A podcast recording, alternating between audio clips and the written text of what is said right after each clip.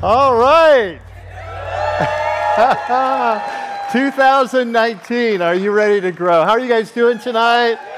Great to see you. My name's Michael. I'm one of the pastors. If it's your very first time, I want to welcome you. What an exciting time of the year. New series kicking off next weekend. Life group signups today. This new 2535 ministry. So excited. Not only do we have life groups, but the final. Um, the final uh, Friday of every month. We're kicking off a large group meeting for that group.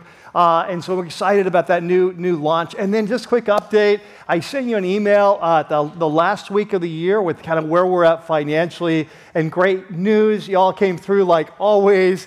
And uh, we surpassed our December goal. And for the, uh, yeah, and for the initiative for the poor, for the homeless center, uh, over $200,000 have come in.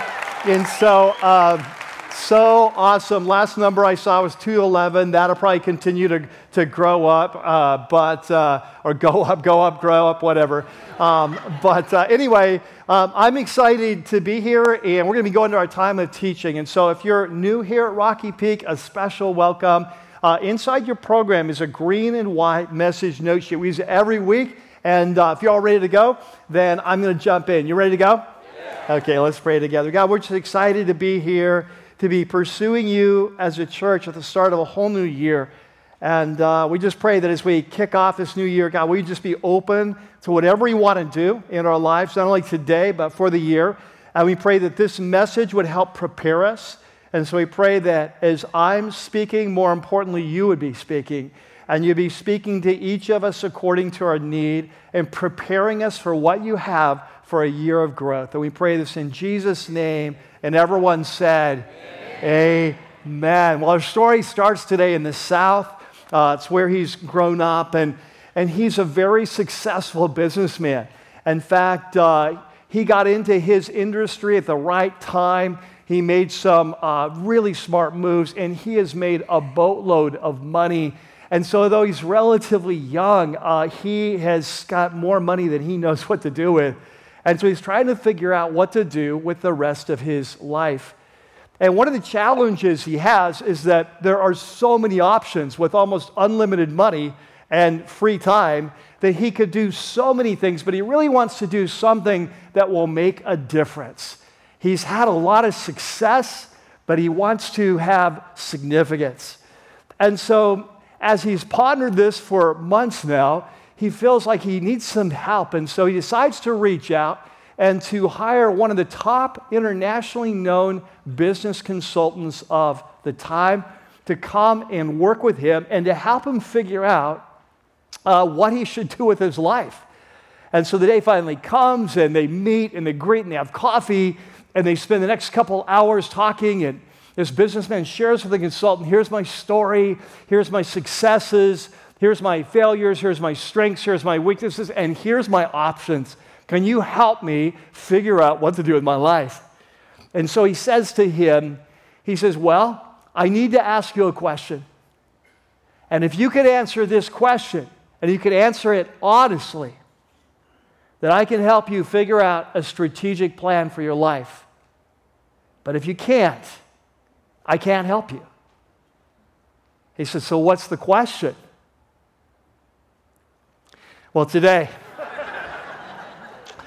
we are kicking off a new year together. Aren't you excited? It's so good to be here together and uh, just looking forward to it. And I don't know about you, but I love this time of the year. I love this, this weekend of the year, the first weekend of the new year, because it's such a natural time for us to do some investigation of our kind of exploration of our life, where we've been, where we're going, uh, rethink our priorities uh, make some mid course corrections, and get ready to grow.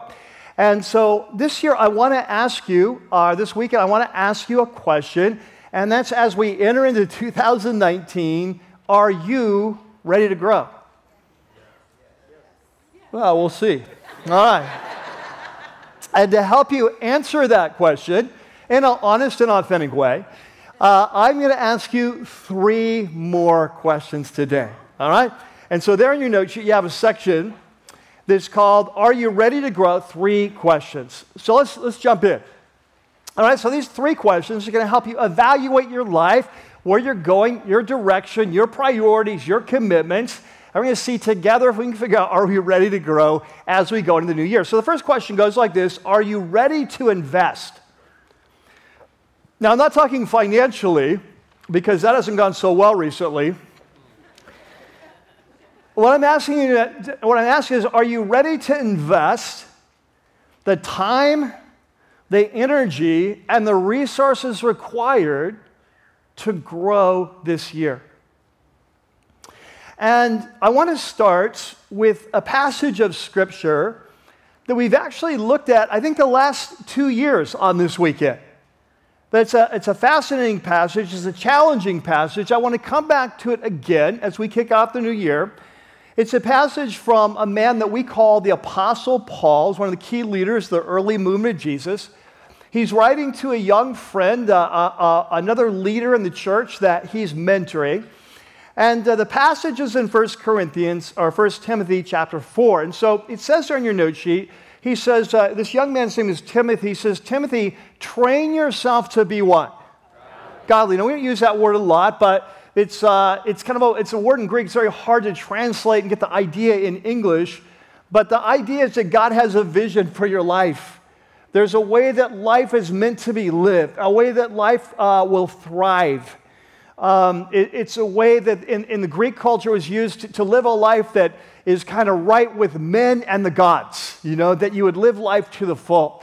And so he says, train yourself to be godly. And this word for train is an athletic word in the Greek. It's the word gymnazo, which where we get our word gym, gymnasium. Yeah, so it's a it's an athletic word.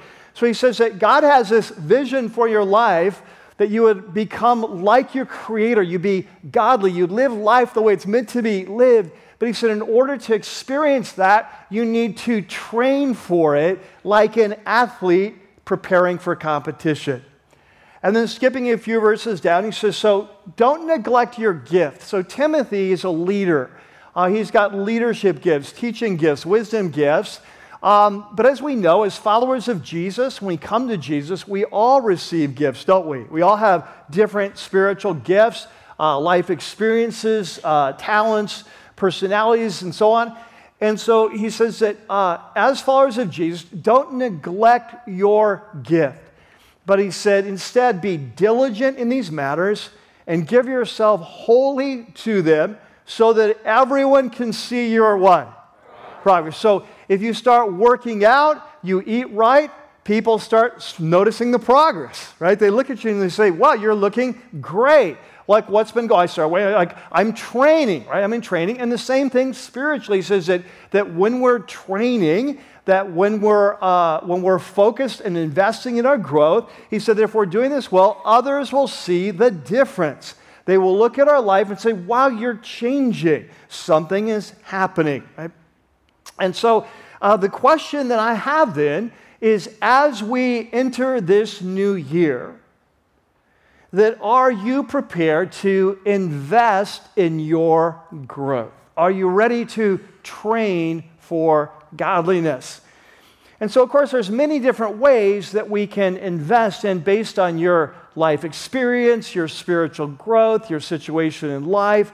Uh, the Holy Spirit is going to have a different plan for each of us. We, we don't all invest the same way, but much like in physical training, where there's certain things that we all need to do. Uh, doesn't matter what, what uh, you're training for, we need to strengthen the core, right? And in a similar way, that as followers of Jesus, there are certain things we all need to do to train. And uh, this takes me back to something we've talked about this last year a lot, as we've talked about this three legged stool model of spiritual training. And we talked about this that, that our lives, if we're going to grow, if we're going to thrive, we're going to become the people that we need to be, if we're going to invest in that growth, that we need to uh, invest in large group. You see the diagram there. It's kind of large group experiences like every weekend. We gather here, don't we? We gather to hear the word. We, we gather to, uh, to seek the Lord in worship. We gather to pray. and to, to meet and, ex, and experience and encounter God. And so we all need large group kind of worship uh, learning experiences, right? But we also need small groups, like, like in, our, in our context, often it's like life groups, a place where we can roll up our sleeves, share our story, like we just saw in that beautiful video where Lauren uh, jumped in, shared her story uh, that she grew, others grew. We grow together. You know, we take the journey together. We speak into each other's lives. We encourage, we challenge, we learn from each other. We all need a smaller group where you take the large group and you break it down into smaller groups. And then we also need this third leg, this one on one time with God. As good as the large group is and small groups is, there's no substitute for developing a personal and intimate relationship with anyone without spending time with them one on one. And so we need to develop what we call here at Rocky Peak a rhythm of relationship where we're meeting with God one on one in regular basis where we're sharing our heart, we're reading His Word, we're processing our life in prayer, we're joining Him, partnering in prayer to, king, to bring about His kingdom, we're learning to hear His voice, we're connecting, right? And so, and so this is something that for every one of us in this room, that if we want to grow this year, become all that God has called us to be, that we need to pursue this three legged uh, stool approach, right? That's like our core, strengthening the core. Uh, by the way, this is why, one of the reasons why next weekend we're kicking off this new series, Loving People, Doing Relationships a Whole New Way, and why we're doing it with the three legged stool approach. We're going to be doing weekend teaching, large group, small groups will be discussing it one on one. You'll be doing the study, like five day a week kind of study, right? So we're going to, we're going to do it so we start the year strong together. But, but that strengthening the core, that's where our training starts. But have you noticed that the Holy Spirit has a particular agenda for each of our lives? And when I talk about investing in your growth, it's going to look different for every believer. And I can't tell you what your experience is going to be this year, what the Holy Spirit's going to call you to, uh, to do. But I know the Holy Spirit is very creative. And so, uh, for example, he may call some of you to a certain course. He may bring certain books into your life this year, certain podcasts, certain messages from other speakers or churches or whatever it is. Uh, for, for some of you, he's going to uh, call you uh, to experiment and explore, celebrate recovery. Like you're going to say that the Holy Spirit's going to put that in your heart. For some of you, uh, the Holy Spirit's going to come to you and say, Hey, your marriage needs help, and you've been trying to do this on your own, and to move into the future I have for you and to grow, you need to get some professional counseling. Uh, for some of you, you've gone through times of uh, tremendous, maybe sexual abuse or physical abuse, or you've gone through a rape and you've been afraid to look at that. And the Holy Spirit's going to say, hey, you need to seek out some uh, some resources here. For some of you, uh, the Holy Spirit is going to say, hey, this is the year I'm calling you to take that ministry trip to uh, overseas, that global ministries trip. Uh, for the others of you, is going to say, hey, this is the year. Actually, actually, not this year. It's too booked up already. But this, but but it's going to be like he's calling you to go to Israel. For so many of you, been that's been life changing. Yeah, like uh, five years from now.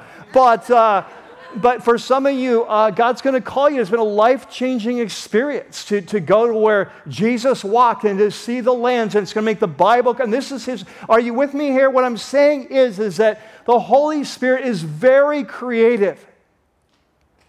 And that he knows your name and he knows your life and he knows your path and he's got a plan and he, he wants to train you for godliness. But the question is will you come under the leadership of the Holy Spirit as your life coach? And will you invest in your growth this year? So the first question is Are you ready to invest? The second question is Are you ready to take a risk? I don't know if you've noticed this, but there is a like a spiritual equation that goes like this. Remember in school, it's like A equals B and B equals, if A equals B and B equals C, then A equals C. It goes like this that growth equals faith, and faith equals risk. And therefore, growth equals risk. Uh, have you ever noticed this that in the Bible, that growth and faith, faith and risk, faith and risk are like the flip side of the same coin. Let me, let me give you an example. One of my favorite accounts in the Gospels, the life of Jesus and the life of Peter, is when the two of them decide to go in an early morning walk on the Sea of Galilee in a storm. Right? And so uh, I'm sure many of you are familiar with that story, but let's just kind of walk it through again, right? So, uh, so here's a scene. Uh, I'm going to kind of piece together the story from Matthew 14 and John 6, but the day before, Jesus uh, has just fed the 5,000. Now remember, it's 5,000 men. Many of them are going to have wives there, kids there. So we're probably talking 10, 15,000 people. And so the people, they look at Jesus feeding them miraculously, and it triggers memories of Moses feeding the nation of Israel in the wilderness. And they're like, hey, maybe this is the prophet that Moses said one day will come. Maybe this is the king. And so in John's gospel, we're told they decide that they're going to take him by force and make him the king, proclaim his king. Now, this would be extremely dangerous. You know, John the Baptist had recently gotten his head cut off for claiming that the kingdom of God was at hand. Jesus was announcing the same exact message. If they try to come and make him king, uh, the, the, the, the might of Rome will descend. It could be a very bloody mess. And so Jesus uh, realizes the danger. He dismisses the crowds. You need to go home. But he gets his disciples, leaders of the movement, gets them on a boat out of harm's way, sends them out across the water, the Sea of Galilee. Jesus then heads up on the mountain to pray for a few hours, kind of pray through the danger, maybe pray through his temptation. But Matthew tells us at the fourth watch of the night, which is between three and six in the morning. So he's been up there for hours praying he decides to catch up with his disciples and take a shortcut. Now, I don't know if this is the first time Jesus had done this, or he would often do this when no one was looking. But I want you to remember the scene. It's, it's three in the morning, four, it's dark out. A huge storm has come up, which is very common on the Sea of Galilee. So often we picture this scene, we picture this scene as a flat calm lake with Jesus walking on the. It's not like that. This is the middle of a storm. You've got waves several feet high. The disciples are afraid they're going to be killed. So you need to picture Jesus walking up a wave and down a wave. And walking up a wave, which makes it much more fun, right? It's just like so odd. Wouldn't you love to do that? That's like, that's better than going to, you know, space for a hundred grand. So anyway, so, anyway, Jesus is walking to them as if this is no big deal. They have no context for this, they don't know he can do this. And so, when they look out and see someone coming up and down the waves in the middle of the howling storm where they're about to die, they freak out. And so, Jesus realizes this and he calls out, Hey, it's me. Actually, what he said is, I am, which is a whole other story. I am. And, and so Peter says, Hey, if it's you, command me to come to you. Now, I get this that you want to verify the identity of the ghost, right? I get that. But I'm thinking, isn't there a smarter way? Like, I'm thinking, what's your mother's maiden name? What's the last four of your social? What's the Wi Fi password of our place in Capernaum? But for whatever reason, he's like, hey, if it's really you and you're not a ghost, then command me come to you. And Jesus says, come on out. And I love Matthew's description. He says, so he got down out of the boat. Now picture this dark night, howling wind, huge waves, and you're putting your foot on the water and like magic. It is solid.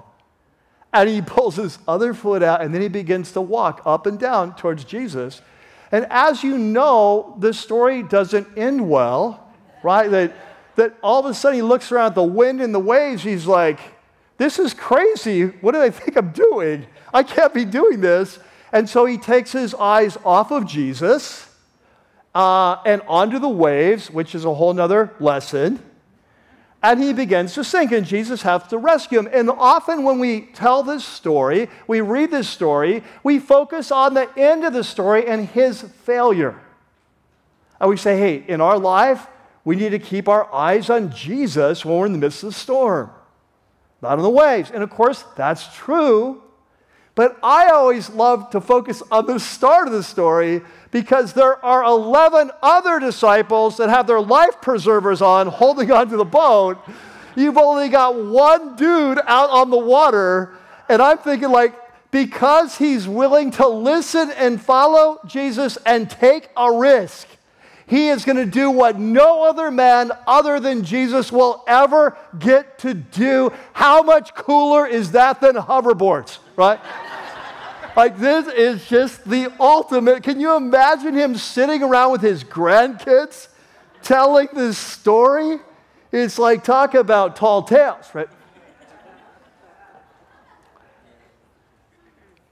But the reason I love this story is it illustrates this this famous quote by, by John Ortberg, it illustrates that if you want to walk on water, you have to get out of the boat. And what you see all through the Bible is that when God is at work in someone's life, it is not a safe place to be. It is a good place to be. But as as, uh, as the children in Narnia learned. Is Aslan safe? Are you kidding me? Aslan is not safe, but he is good. And we're going to follow Jesus. You need to just understand this that as followers of Jesus, he will repeatedly ask us to get out of the boat and to follow it. Think about it. Abraham has to leave his home and go to a land he doesn't know where he's going. Moses has to go back and face his fear and go back to one of the most powerful men in the world, where last time he was there was a warrant for his arrest for murder. Joshua has to command the priests to go into the Jordan River with the Ark of the Covenant at flood tide, at flood season and they have to cross and face the giants. David has to run to Goliath with five stones and a sling. Esther has to approach the king without permission, risking her life. Nehemiah has to give up his high paying job to take the risky journey to go back to Jerusalem for a back-breaking assignment of building the wall. And Jesus will have to set his face like stone to Jerusalem for the ultimate risk. Men and women, I can guarantee you, if you're a follower of Jesus, risk taking is a way of life. Now, catch this. I'm not talking about crazy risks. Well, sometimes. But I'm not talking about crazy risks we come up on our own and then ask God to back our play. I'm talking about when Jesus calls to us to get out of the boat. And so the question as we go into this new year is are you ready to take a risk? And the reality is, is that risk comes in many forms. And so, what might that look like for you? Uh, well, I was thinking about for some of you, you've been coming to Rocky Peak for a few weeks, a few months, and this is all new to you. This whole Jesus thing is completely new to you. You weren't raised in a Christian home. You've never seen yourself as religious, but for whatever reason, you found yourself here. And week after week, you're coming, and week after week, you, you would describe it. It's like it's weird. Like when you come in this place, like the presence of God is here. You sense it. And you to your surprise, you've really connected with the teaching, whether it's me or Dre or David you've connected with the teaching and it's made sense. And you've even begun to follow some of your life, and your life is going better. And yet you have not yet given your life to Jesus. And you've not yet come under his leadership as your king. You've not yet asked him to come into your life and given your life to Him and receive His gift of forgiveness and the gift of the Holy Spirit, that you're still in the boat. Jesus is on the waves and you're in the boat and He's calling to you, and it looks scary. What might this mean? What will my friends say? What would my parents say? What will my spouse say? What will my coworkers say? It looks scary to you. Uh, Jesus is calling. And for some of you, the question is Will you take a risk this year and cross over the line from a Jesus fan to a Jesus follower? And give your life to Jesus and be baptized and say, I'm in. For some of you, the risk this year is going to be take joining a life group. We just saw this beautiful story of Lauren's and how risky that is to join a group, you don't know who is there. And then there's going to be risks of sharing your life and story with others. And the risk that the Holy Spirit's going to call you to as you enter this year is to take that risk and join a group. For some of you, like I mentioned earlier, that gift is going to involve counseling or looking at your past for the first time in a long time and confronting some of your deepest fears. For some of you, that God is going to come at some point this year and ask you to a new step of obedience or surrender that's going to scare you to death. For some of us in this room, that Jesus is going to ask you to get out of the boat and he's going to call you into a new ministry, to stop sitting on the sidelines and to get in the game. And it's going to feel risky. For some of you, the Holy Spirit is going to give you some new spiritual gifts or call you to explore some new gifts He's already given you. And it's really scary. For others of this room, that it may, the, the risk may be changing a career, changing a job. It may involve a move like Idaho's the place right now, if you want to know. It's like, uh, right? Um, right? But not that I want you to leave here, but, but if he wants you in Idaho, I don't want you here, right? You're just going to mess up things here if you're not where you're supposed to be. Remember Jonah? Like the whole ship's going to go down, right? but the point is, I don't know what your risk is or when it will come in 2019. But I know that we will all be called to risk because, as followers of Jesus, He never lets us stand still for long. He loves us too much to let us linger and not become the people we are created to be. And you know what's interesting is that sometimes when Jesus calls us to get out of the boat, it's not a physical risk. It's not going to a counselor. It's not starting a new ministry. It's not uh, like Abraham leaving your homeland. But sometimes the risks that he calls us to are a spiritual or theological or a psychological risk. And you say, well, what do you mean? Well, let me give you an example from the life of Peter. We just looked at the story of Peter where Jesus asked him to get out of the boat. That's a physical risk, right? But many years later, after Jesus had left, the early church had launched, the Holy Spirit had come, the movement of Jesus was rapidly growing, that the Holy Spirit called Peter to take a major theological risk. And the story is told in Acts 10 and Acts 11. We won't have, we don't have time to go there, but basically, that he, Peter has a vision from the Holy Spirit.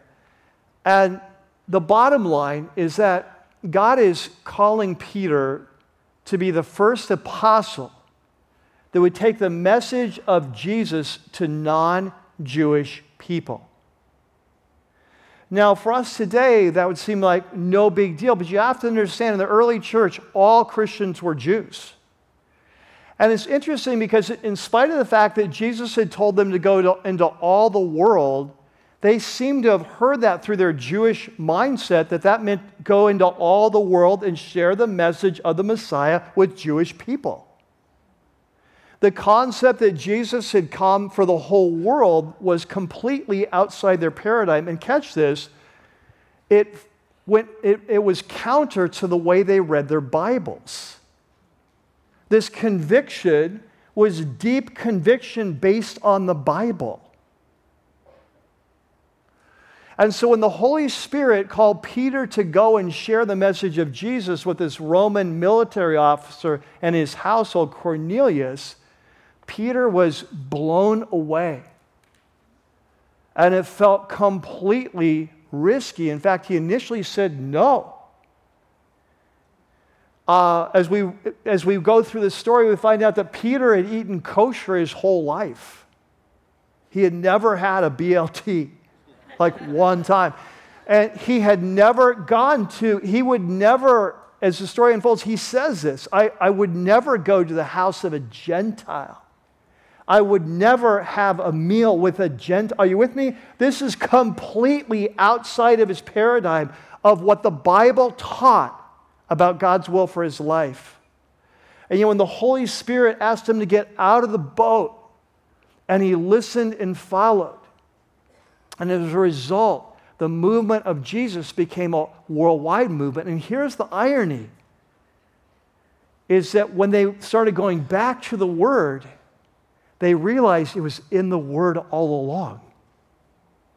They had just not seen it because their paradigm didn't allow them to see it. And you know, this can happen in our life that often the Holy Spirit wants to lead us in new ways. But in order for us to move into the future God has for us, He has to break down some of our, our psychological, spiritual, theological paradigms, catch us, that we think are based on the Word, but really aren't. Like, let me give you an example from my life. When I was a younger believer, I loved the Word. I always had this tremendous love for the Word. But because I had such a love for the Word, I was very skeptical of truth, of God using any other disciplines to bring truth into my life outside of the Word. Are you with me? So, in other words, I was very skeptical of psychology. I was very skeptical of sociology. I was very skeptical of science. Right? And the reason was because my high value of the Word. But through a series of events, God began to show me this important truth that all truth is God's truth and that the way God has designed it, He has revealed Himself, yes, through special, what we call in theology, special revelation, the Word of God through Jesus, but He's also revealed Himself through what we call general uh, revelation, through nature and through the study of nature and just the study of life. And what He began to show me is yes, the Bible is always our ultimate judge of truth. And so any truth claims that are made by psychology or sociology or business or leadership books or uh, sci- any claims, truth claims, need, need to be filtered through the grid of God's Word. But the craziest thing is that often God can use truth from other sources to correct our faulty paradigms of the way we read the Word. Think back when there was a day when Christians believed, hey, the, the, the, the, uh, the sun revolves around the earth, right? And they felt like the Bible supported that. Because the Bible talks about sunsets and sunrises. But when science showed us it wasn't that way, they had to go back to the Word and say, you know what? The Word is written in everyday language like we, talk, we still talk about sunsets and sunrises today. You and I don't go out and say, wow, it's just such an incredible revolution today. You catch it? Yeah, it was revolving at that time. It was just so crazy as we came up on the sun. It was amazing, right? And so what we learned is we learned that it wasn't that there was a conflict between science and the Bible is we, we were reading our Bible wrong, right? And so there's many times in our life where the Holy Spirit will want to uh, will want to lead us into our future, but like Peter, he's got to break down some old paradigms. So let me just give you some examples. Uh, some of you have been raised or exposed to a very legalistic brand of Christianity where a lot of man made rules have been added to the Word of God. And it's really messed with you, but that's the way you were raised. And so if you start coming into a setting, a church, a teaching that says that's not, no, you have freedom in Christ to do what the Spirit says there. That, that's not like a rule. That it's very, it feels risky, doesn't it? It feels risky to leave legalism because deep in our heart, we're afraid that if we leave that, we're leaving God, we're leaving His Word. But what do we need to do? We need to come back to the Word and say, what does the Word really say? And then we hold on to what it says and we get rid of everything else. Uh, some of you have been raised in certain circles where there's certain theology that's been taught. Maybe it's about the second coming. Maybe it's about uh, baptism. Maybe it's about, uh, I don't know, some other spiritual gifts. And it was very much, this is the way the word teaches. And then you meet other Christians who love Jesus and love the word, and they say, that's, we disagree. And you're like, what? All Christians have to believe this. This is what I was taught. And the Holy Spirit is trying to break through and break through a paradigm. So, are you with me? The word is always our final judge of truth. And sometimes people will come and say, No, we've been un- misunderstanding the Bible all these years, like with our sexuality debates right now. And yes, we need to go back to the Word and say, Have we misunderstood? And you come back to the Word, we say, No, that Orthodox Christianity has had it right all this time. Thank you very much. that you're trying to say that we've been reading the Word wrong, but you're wrong.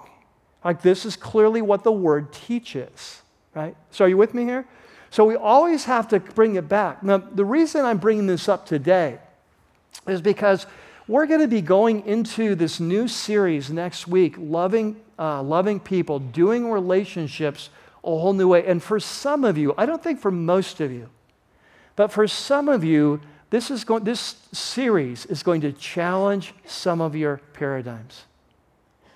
For example, one of the things that we're going to learn, and I won't go into this all today, I will talk about it uh, in a couple weeks, but one of the things we're going to learn if we want to build the love people well and build authentic relationships with others, that the first step is to learn to be radically honest with ourselves about our deepest thoughts, our deepest feelings, and our deepest motives. And you say, well, why would that matter? Well, because if you don't know yourself, how can you connect with someone else? But for some of you, that's going to be very scary to look, especially at the dark side of your deepest thoughts, emotions, and motives. But the Holy Spirit is going to want to bring freedom and growth and teach you how to love as He does that. But for some, that will be very scary. For some of you, You've been taught that as followers of Jesus, we should never look back at our past. If anyone's in Christ, he's a new creation. But what we're going to see in this series is that we cannot move into our future if we are not honest about our past. if we don't confront our past and bring it into the light of Jesus, where He can heal us from our past, we cannot move into the future. We will drag the past with us in ways we, can't, we, we are not even aware of. But for some of you, that will be very scary because there's certain things that have happened in your past that are very painful and you've just walled off. I don't want to think about those things. And maybe even theologically, you've, you've been taught you should not do that. After you come to Jesus, the old things have passed away. And the Holy Spirit's going to challenge that. And it's going to feel risky for you. For some of you, just the fact that we're going to be in our study going through reading these books by you know, a couple pastors, that's even going to be threatening or feel bad. You're going to be kind of like I was, uh, where it's like Bible only. The only thing we should be reading in, a, in our small group is the Bible. And that's going to be a challenge for you.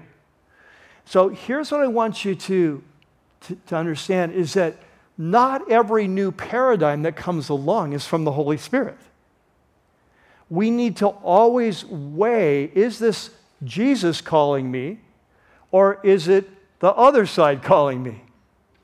And we need to always evaluate any new truth claims through the Word. But what I want you to catch is often in our lives, like Peter, the risk that God is going to ask us to take is not a risk of a move, a new job, a new ministry, joining a life group the risk is going to be a new paradigm. But as we go through that, as we listen and follow and go out on the waves, we're going to be, meet Jesus and be transformed in amazing ways that never could have happened. When I look back at my life and where I was, I see what God has done in my life and what He's taught me in the realms of history and science and psychology and, uh, and, and uh, science and the way he's expanded my views and the way I've learned that all truth is God's truth. Like my life has been radically changed by that paradigm shift. And the same is true for all of us. That when the Holy Spirit breaks down old ways that we think are from the Word, but they really aren't, it leads us into a whole new future. But it will always feel scary. The third question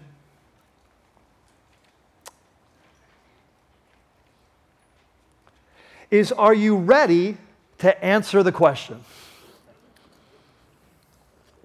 And you say, Well, what is the question? Well, this takes us back to the story we started the day with a story of this kind of middle aged, I don't know, 40s maybe businessman who has just made a boatload of money. Um, but he's trying to decide what to do with the rest of his life. He wants to move from more success to significance.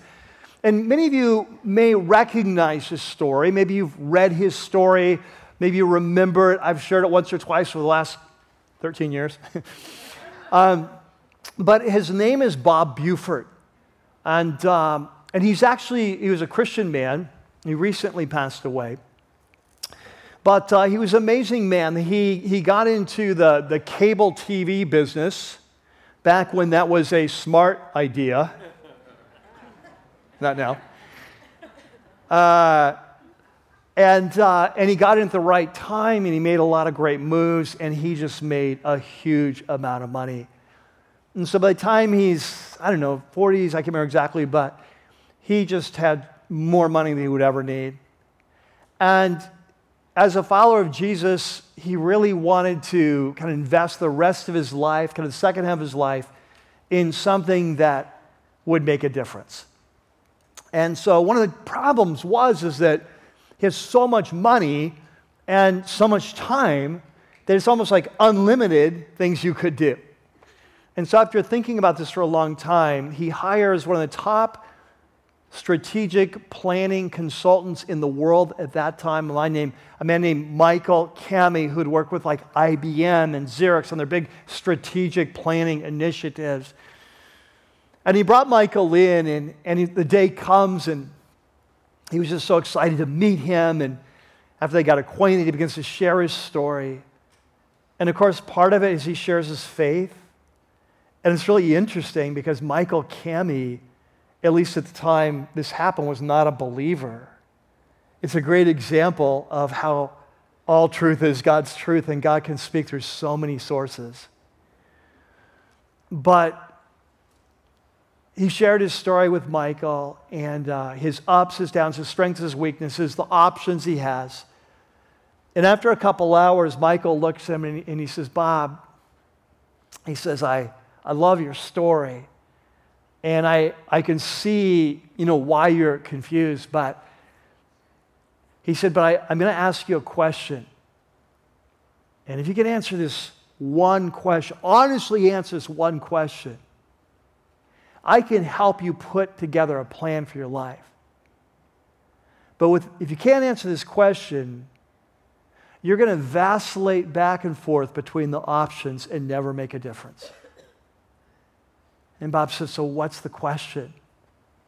He said, The question, Bob, is what's in your box? And Bob said, What? He said, I want, to he said, I want you to picture there's a box here in front of us. In terms of your career, as I've listened to you, it seems like you have two priorities that are fighting with each other. One, you have all these business opportunities, incredible opportunities. And he said, You're really good at making money. He said, The other thing I keep hearing is that you really want to advance the cause of Jesus Christ in the world. And he said, If you can tell me which of those priorities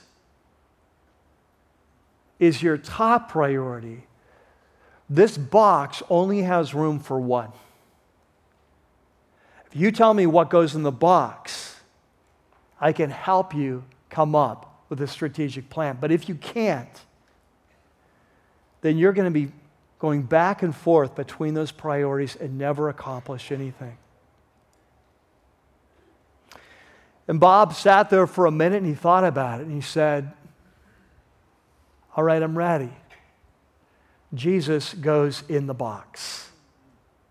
I want to use the rest of my life to advance the cause of Jesus Christ. He said, Okay, then I can help you figure out a plan and how to do that.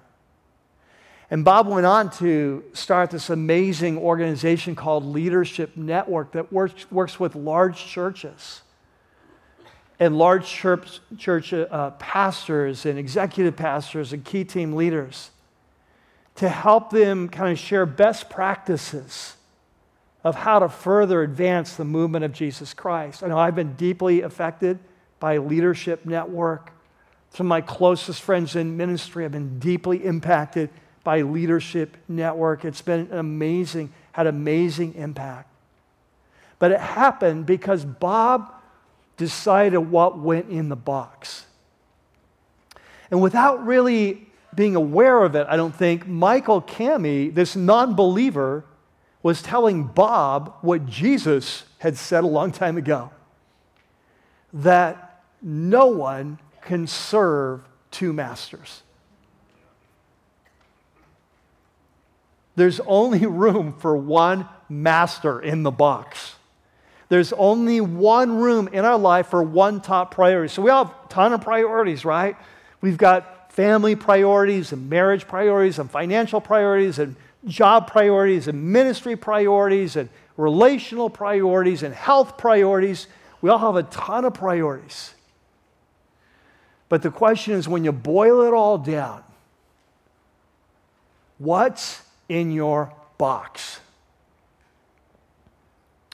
Because the reality is, if knowing, loving, and pleasing God is your top priority, and Jesus is in the box, then here's what I can tell you you will grow this year because you will make time to invest in your growth. And as you invest in your three legged stool approach, you will grow. And God will speak, and there will be time for you to listen and time for you to learn. And if God is in your box, when He speaks, you will take the risk you need to take. And because you take the risk you need to take and listen and follow, you will be transformed and everyone will see your progress. The question as we enter into 2019 is what is in your box? Let's pray. Father, we come at the start of the year, we boil it all down, we get down to the basics, and we say, What does it take to grow? And as we come back to your word, we, we realize what you said no one can serve two masters. We may think that we can, but when push comes to shove, there's only room for one top priority.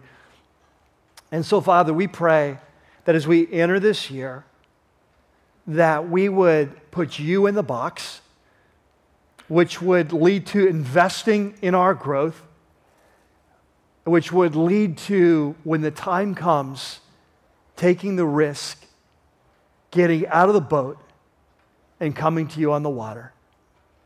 And so, Lord, as we, we talk about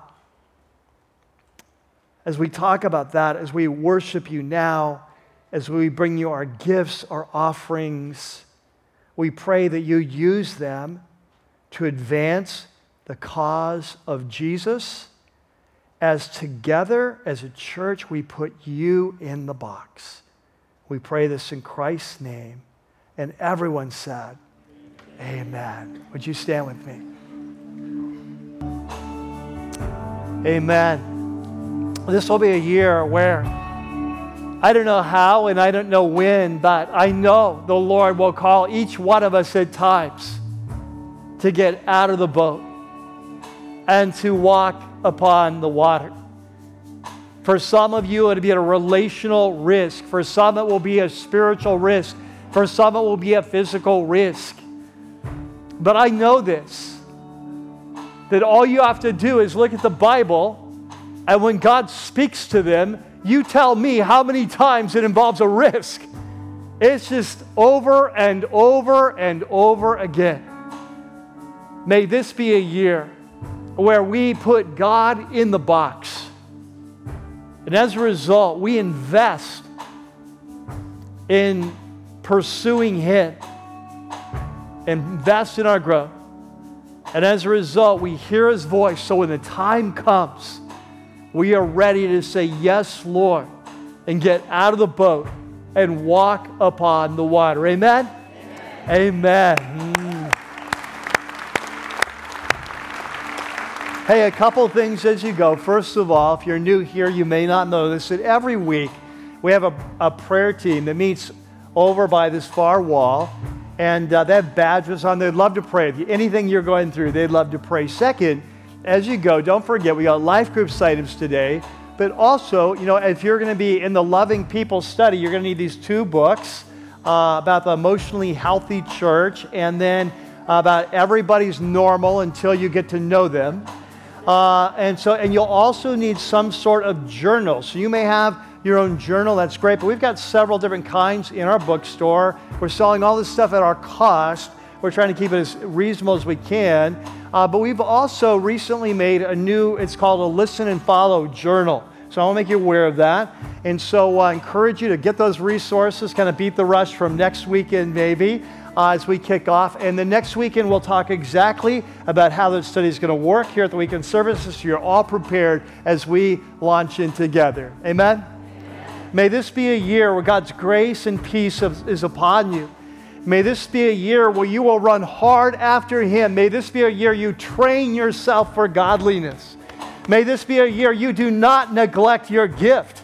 May this be a year where you give yourself wholly to it so we can all see your progress. May this be a year that when God calls, you say yes.